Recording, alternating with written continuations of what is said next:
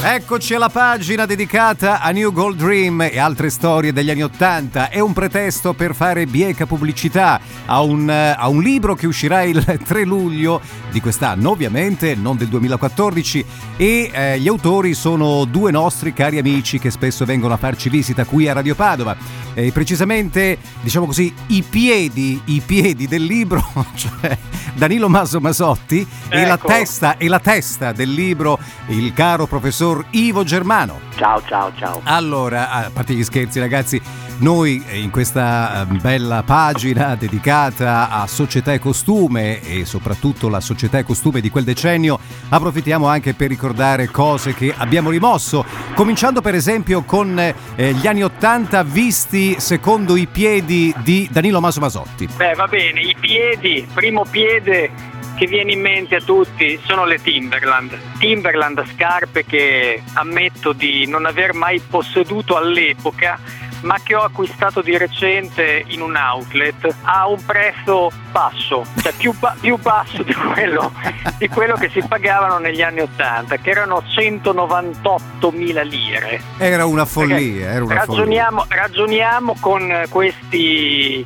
parametri, mentre io invece le ho pagate 130.000 lire nel 2013. Nel 2013 e in pratica, beh, insomma, eh, sei stato veramente tu hai la testa per fare il commerciante, secondo beh, me. Beh, sì, ho saputo attendere. Eh, le, le, l'importante è aspettare con calma, poi alla fine hai realizzato il sogno di una vita. Ma come si sta ora con le tue Timberland? Guarda, adesso fortunatamente ho smesso di indossarle perché sono un modello invernale, però con eh, queste ultime giornate di, di freddo insomma, forse potevo continuare a metterle. Il modello di Timberland di una volta avevano questi due colori chiare e scure, eh, ma io parlo della Timberland, comunque il modello, quello, quello un po' anfibio. Sì, sì, sì, certo. Perché certo. io negli anni Ottanta avevo i Dr. Martens a otto buchi, erano una misura modesta, buchi normodotati chi voleva osare di più c'erano 11 e 15 buchi. Dr. Martens che io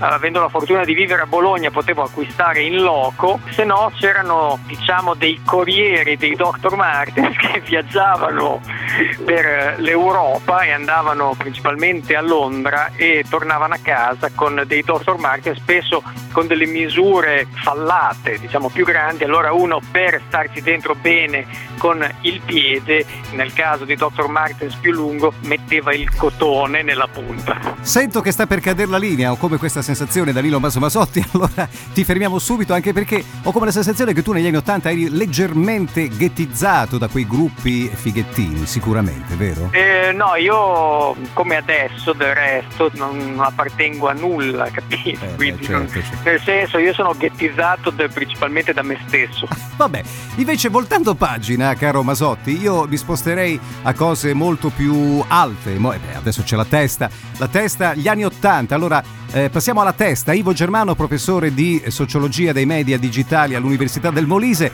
Sentiamo che cosa ha da dirci a proposito della testa anni Ottanta. La testa era fondamentale, era fondamentale perché non era mai naturale, ma si affiancava a vari tipi di interventi modellanti, scolpiti, ondulati, grazie a efficientissimi gel. Gli anni Ottanta che riscoprono alcune cose che adesso chiamiamo vintage, ma allora si diceva revival, tipo la brillantina Linetti e quant'altro, eh, e, e nel, um, usano la testa per sperimentare poi anche degli agenti chimici che probabilmente vennero usati in alcuni teatri di guerra successivamente, eccetera, per dare questa formula ondulata, soprattutto molto stretta alle tempie, alle tempie, grazie al gel, ma non solo al gel, grazie a come venivano chiamati quei prodotti che oscillavano dai 5.000 lire in su e avevano dei nomi stranissimi tipo FX, cioè effetti speciali, Studio Line dell'Oreal, poi c'erano le creme e poi addirittura venne un'epoca di spume